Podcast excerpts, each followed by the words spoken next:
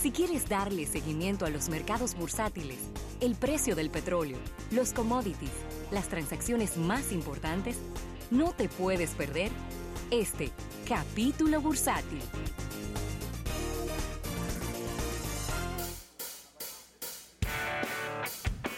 Bien, vamos a dar las gracias a nuestros amigos del Banco Popular. Banco Popular a tu lado siempre. Mira, Rafael, y en lo que respecta a índices bursátiles y a valor de empresas, asimismo como Warren Buffett te puede arreglar una acción, también te la puede, te la puede afectar, ¿eh? Sí. Y es que eh, Warren Buffett, a través de su empresa Berkshire Hathaway, ha anunciado que está vendiendo parte de las acciones que tenía de Apple. Recuérdense que dentro de Berkshire Hathaway, en el portafolio de Berkshire Hathaway, que es un fondo de inversiones, el mayor porcentaje del dinero lo tienen en acciones de Apple. El mayor porcentaje de dinero lo tienen de acciones de Apple. Y ellos han empezado a vender acciones de Apple. Y esto ha sido visto por algunas por algunos inversionistas, ¿verdad? Y no estamos hablando tampoco de que fue el 15, ni el 20, ni el 50% de las acciones.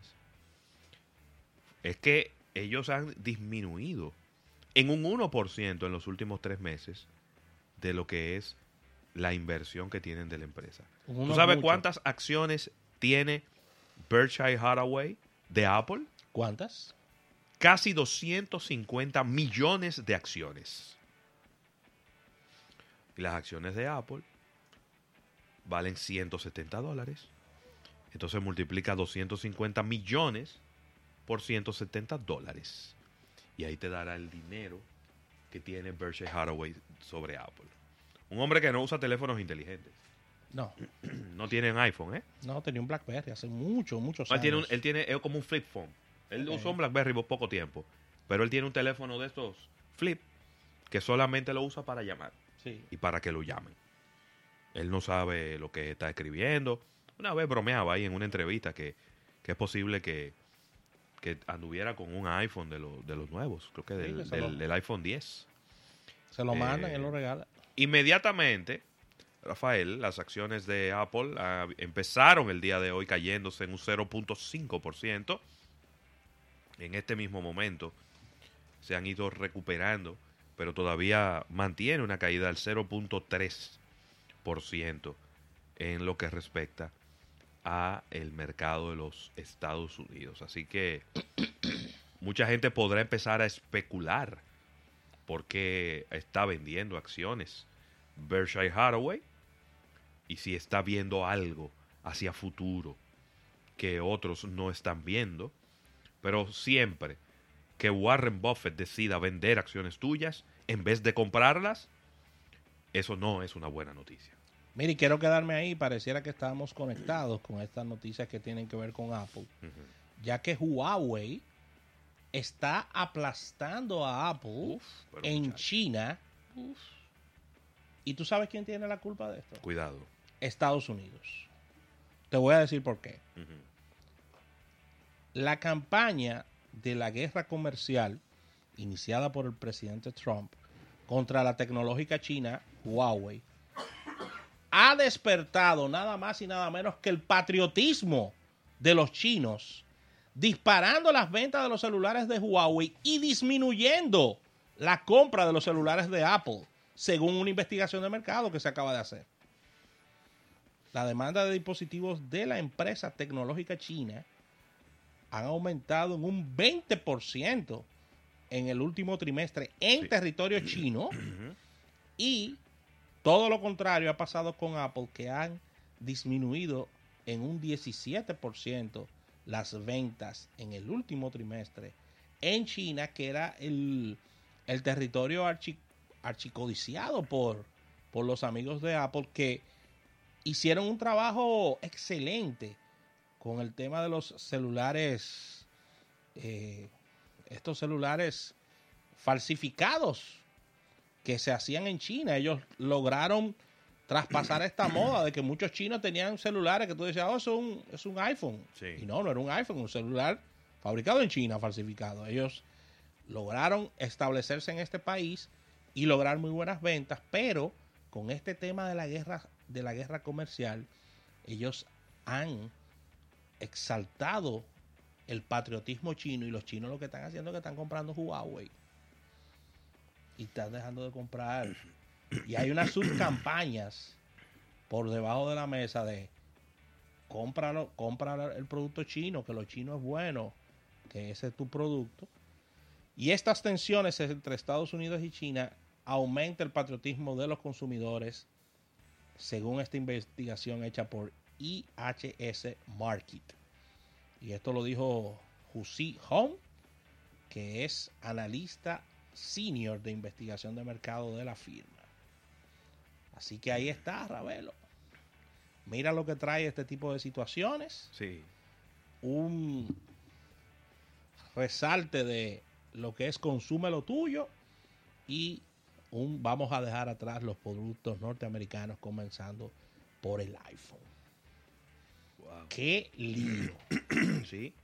No está fácil. Sin embargo, ahí me, me genera un poco de, de suspicacia el hecho de por qué la gente solamente está comprando Huawei y no compra, por ejemplo, Oppo. Porque el que, mayor... se han caído, que se han caído las ventas Bueno, de Oppo, que pero- también es hecho en China. Bueno, pero lo que sucede es que el mayor daño de la campaña que se tiene, que se tiene Ah, claro. a, eh, a- Es a Huawei. es a Huawei. Es por eso que están apoyando a la marca Huawei.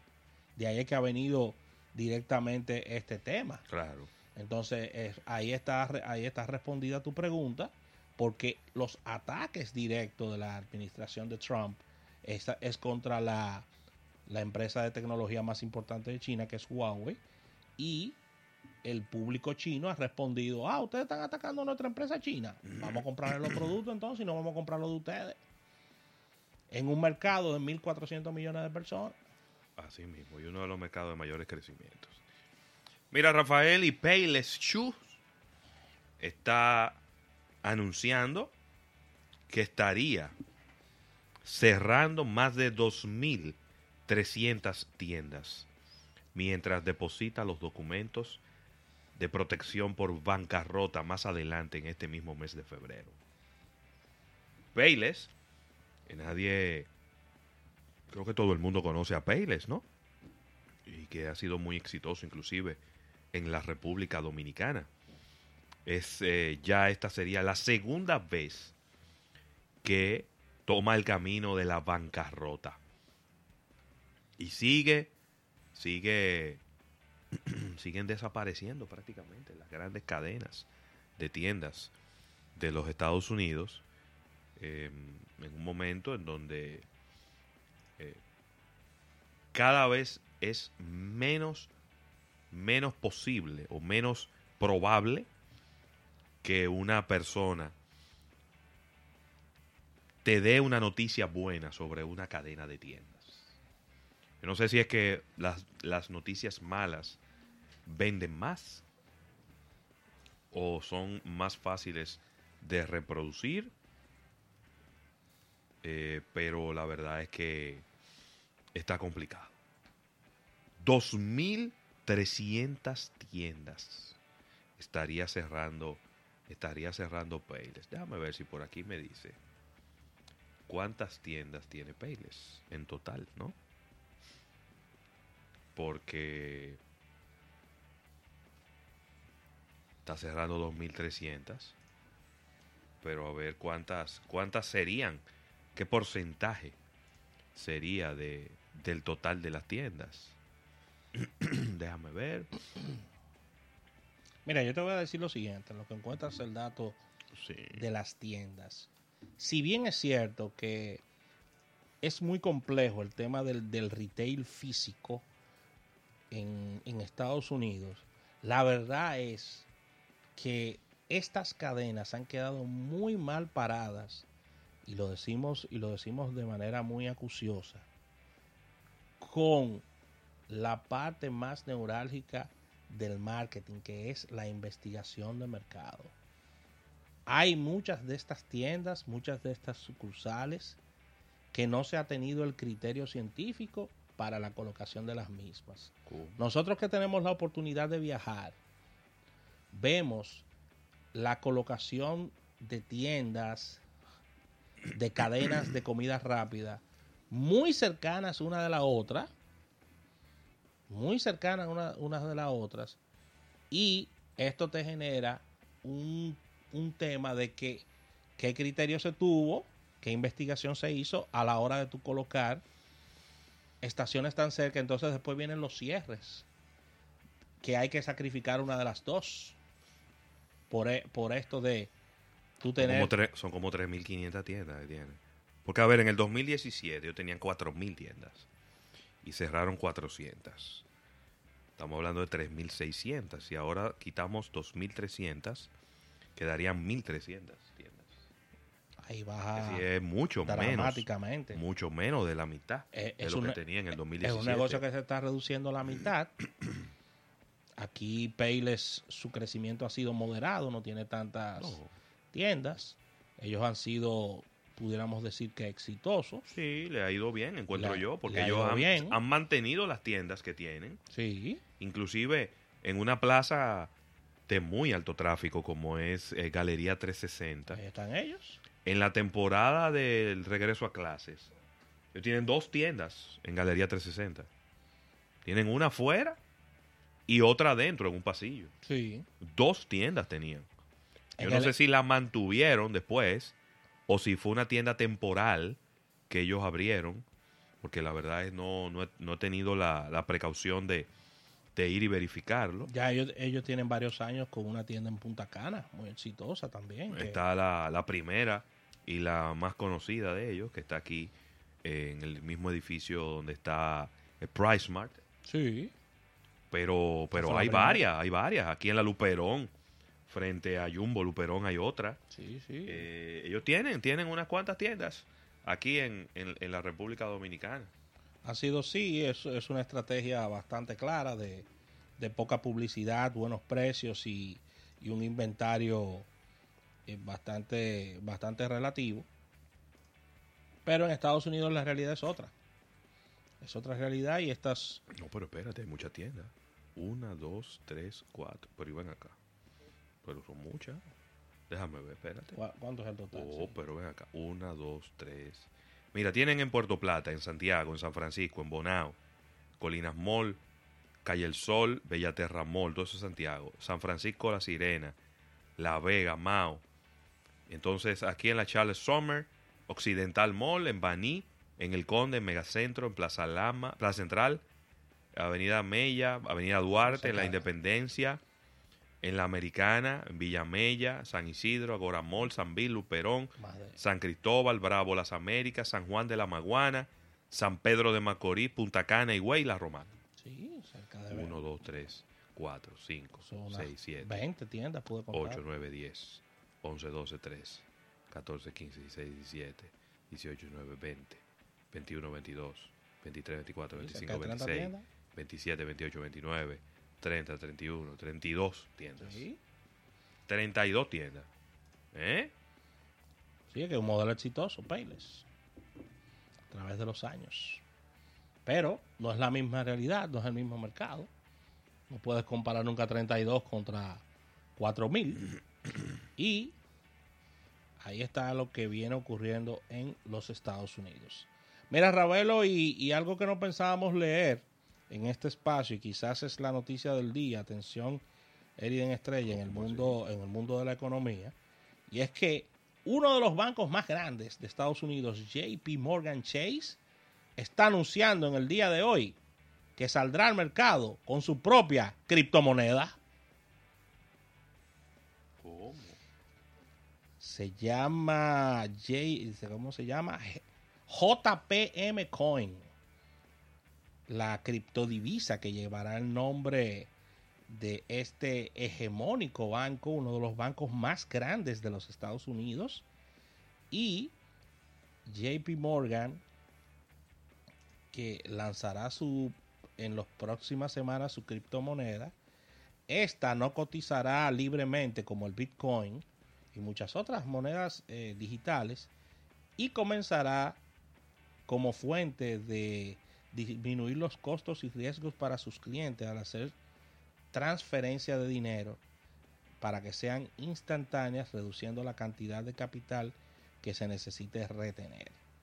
JP Morgan mueve billones, billones de dólares en todo el mundo diariamente a nombre de sus clientes y JPM Coin está diseñada para ser usada, al menos inicialmente, por los grandes clientes institucionales, no individuales, del el banco JP Morgan. Es decir, esto es para empresas arrancando. Esto es corporativo totalmente. Es decir, el cliente individual no tendrá, pero esto es un comienzo, señores. ¿eh? Esto es un comienzo para después pasarlo a lo individual. Así que ahí está un...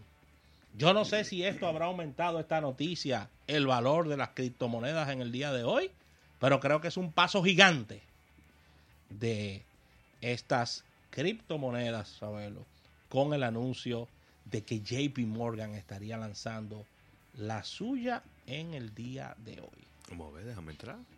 Ay, Vamos a entrar aquí, estamos entrando a CoinDesk, claro, porque que esta plataforma que nos da el precio de las de las criptomonedas. debido a la influencia de este banco, uno de los bancos, Todo lo contrario, están cayendo. están cayendo. Hoy, Bueno, por lo menos. pues eso no ¿no? lo para nadie. 3.567 dólares por un Bitcoin. Eh, y hay muchos otros que están también cayendo, como el Ethereum, el Bitcoin Cash. Quizá la sacaron por eso, para que sigan cayendo. ¿Cómo? ¿Por qué es eso? Ay, Dios Claro, mío. pero dámele entre, dámele entre líneas, espérate. Porque Si tú me estás diciendo que están en caída libre. Sí, porque que no... eh, sí, están cayendo el día Sí, de hoy, sí, igualito, sí. ¿no? Mira, Rafael, y en una noticia que a mí particularmente me ha, me ha llamado la atención, se supone que la República Dominicana prácticamente no le está comprando a Venezuela. Eh, petróleo. ¿Petróleo? Eh, Yo leí como algo, como que tenían dos años que no le compraban nada. ¿O fue que leí mal? pero tú, pero tú estás entendiendo que para la mayoría de la población, para la mayoría de la población, nosotros le comprábamos petróleo a Venezuela.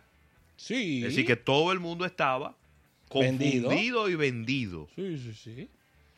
Es que el país está en eso. En el años, confundido y vendido. 2017, nuestro país solo importó 4 millones de dólares de- en productos refinados desde Venezuela. Eso se va, eso se va entre bombas de la Pero Lincoln. eso no es nada. Entre bombas de la Lincoln se va eso. La verdad es que nosotros vivimos, señores, en un país donde cualquier estadística No, es tan difícil de conseguir no fluyen las informaciones. y donde las informaciones no fluyen. Eh, pero bueno, Yo estoy oyendo el la tacata- realidad es que aparentemente en el 2018 prácticamente no se le compró nada a Venezuela. Ya tú ves que en el 2017 fueron solo 4 millones de dólares. Entonces la pregunta del millón de dólares sería, ¿a quién es que le estamos comprando eh, petróleo? Pues en el 2015 fue eh, la mayoría del petróleo se le compró a México. A México. ¿A México? México. Bueno, sí, es lo que queda más cerca también, ¿eh? Sí. Acuérdate que siempre en México está el famoso acuerdo de San José, Sí. que nos daba precios preferenciales para el petróleo. Y, y siempre en México ha sido esto, ¿no? Eh, este país. Eh, Es que hay un tema también, porque es que, a ver, y la, Estados re- Unidos. la refinería tiene un acuerdo de, de, diríamos que Venezuela tiene el 49% de las acciones de, refi- de refinería. Entonces, al tú decir que ya tú no quieres tener a ese socio, es porque las relaciones se están rompiendo desde hace, desde hace un buen tiempo, porque ya tú no quieres sociedad con Venezuela. Y el mayor, el mayor suplidor de petróleo que tiene la República Dominicana es México, Estados Unidos, perdón.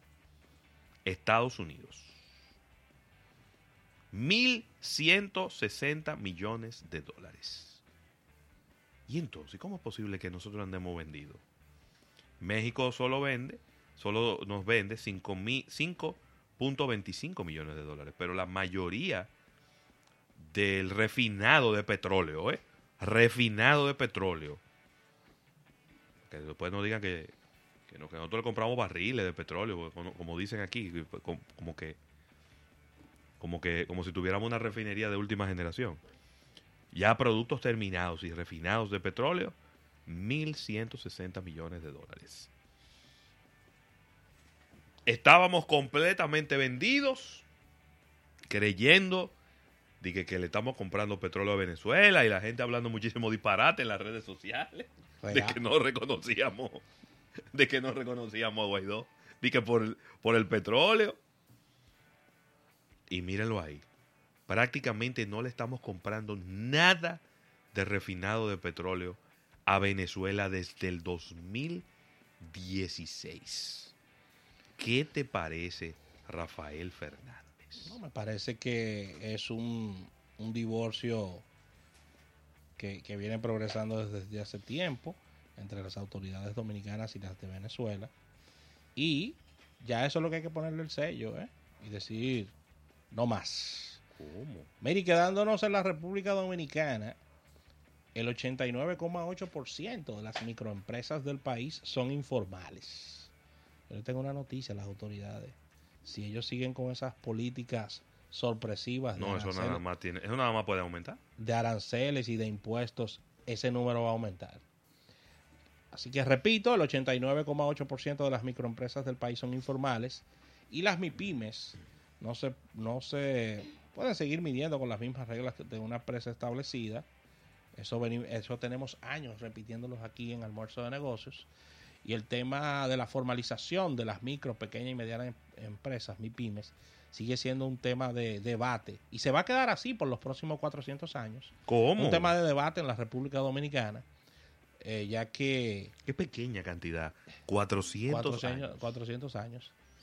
Así que esto ha sido un debate en, en, el Ministerio de Industria y Comercio y MIPIMES y se llevó también esta conversación eh, al Sistema Económico Latinoamericano y del Caribe, al CELA, donde se estarían inaugurando unos seminarios, unos talleres entre ambas partes y dicen dicen los expertos eh, y, dice el mismo ministro de Industria y Comercio, el señor Nelson Tocasimo, ya está bueno de seguir midiendo las, a las MIPIMES con las mismas reglas que una empresa grande o que una gran empresa, expresó el ministro. El problema es que los ministros de Industria y Comercio se llenan de muy buenas intenciones, pero al final cuando se chocan con el tema del fisco, de la fiscalización y de buscarlos y, y, de las empresas que se encargan de buscar recursos, encuentran una pared tan grande que no pueden hacer nada. Así que este, este tema, este tema se ha convertido en una en un dolor de cabeza bueno. para, para inclusive para toda Latinoamérica, ya que según el pasado mes de septiembre del año pasado, que se publicó este informe de la Organización Internacional de Trabajo, mejor conocida como la OIT, poco más que la, de la mitad de los trabajadores de la región, unos 263 millones, trabajan en informalidad. Por el que el tema de la, de la informalidad es un dolor de cabeza para los estados, sí. porque los estados no están percibiendo nada de esa informalidad. Entonces los a los estados, ¿qué es lo que le cuesta? Apretar a lo que pagan entonces. Y los que pagan ya no pueden apretarse más porque van a aparecer un, un, un pastel en hoja de tan apretado. ¿Cómo? Ay, Dios mío, un pastel. El pastel en hoja económico. Así que sí, un pastel en hoja. O el kipe que lo aprieta. Exactamente, que lo aprietan. Entonces, si siguen estas políticas de no reconocimiento y de incentivos a que las pymes y mi pymes, a, a, las que mi pymes, mejor dicho, porque las pymes están formalizadas, las mi pymes se formalicen, así mismo se van a quedar, mi hermano. Así mismo. Porque mucha gente piensa y dice, Ravelo, oye, yo prefiero quedarme chiquito y no crecer con dolor de cabeza. No, Porque sí. si crezco me va a doler la cabeza y no voy a poder dormir. Así mismo. Prefiero tener cinco empresas chiquiticas que tener una grande. Exactamente. Que las cinco chiquiticas están por debajo del radar. Sí. Y oiga, que nosotros no fomentamos aquí ni la evasión No. ni nada que atente con las leyes. Pero Todo estamos, diciendo una, pero estamos diciendo una realidad. Que aquí hay gente que prefiere tener cinco chinchorros y no tener una empresa formal para no tener que pagar los altos impuestos y, y- y las presiones que se reciben de- de- de- del Estado. Mira, Ignacio Méndez, viceministro de Fomento a las MIPIMES, que lo hemos tenido aquí en el programa, en Almuerzo de Negocios, dijo que nuestro país tiene el gran reto de formalizar 700 mil MIPIMES de las más de un millón que hay en el país. Muy difícil. Está complicado ese tema porque con este sistema impositivo La única manera de que usted logre eso es simplificando nuestro sistema tributario y bajando los impuestos. Así mismo. Y, e- y el Estado ha demostrado que no está en esa tesitura. Y hay fórmulas para, para bajarlo, ¿eh? que la hemos dado aquí y que han venido economistas y la han acariciado también, que es poniéndole un impuesto fijo a todo. Un 12 para todo. Que pague el arroz, que pague el... Todo. No. Todo. Ah, no, no, que el arroz no, que eso es político, que espérate. Entonces, eh, si es haciendo política solamente pensando en votos, estamos muy feos para la foto. Claro, claro que sí. Mira, ya para actualizar el tema de los precios de los combustibles, habrá una, una subida en los combustibles, Rafael. ¿Qué? La gasolina premium ahora sube 1,10, costará 215,70. La gasolina regular aumenta a 1,60. Mira, ya el precio entre la gasolina premium y la regular, lo que hay son 15 pesos de diferencia, Rafael. Poquito a poquito han ido, como la canción aquella de Luis Fonsi. Despacito. Claro, poquito a poquito, suave, suavecito, Suave, han suavecito. ido pegando los precios de la premium y de la regular. Ten cuidado que Dari Yankee dice que es el que la canta, que no es Luis Fonsi. Pero está bien, es otro tema. Y la que lo escribió dice que ninguno de los Que ni- dos, que fue ella que le escribió. Ah. La diferencia entre la gasolina premium y la regular es de un 7.5%. Ya prácticamente no vale la pena echar gasolina regular. El gasoil óptimo subió a 1,20 y el gasoil, perdón, el gasoil regular subió a 1,20 y ahora cuesta 174,60 y el gasoil óptimo aumentó 70 centavos y ahora cuesta 186,90 entre 174,60. ¿Sí? La diferencia entre los gasoil también anda por un 7%. El Aftur sube 60 centavos, el kerosene subió también 60 centavos y el fuel oil 2 pesos con 60 centavos. El GLP bajó 2 pesos con 60 centavos y ahora se coloca en 104 pesos por galón, mientras que el gas natural, como siempre, se quedó igualito. Tasa de cambio promedio, 50 dólares con 49 centavos. ¿Qué? 50 con 50, yo te lo dije. Ay, Dios mío. Ayer lo que pasa, tú no me oyes. Sí, es que a veces no me gusta oírte, ¿no? Ay, es que tú no me das bajadas, solo subidas.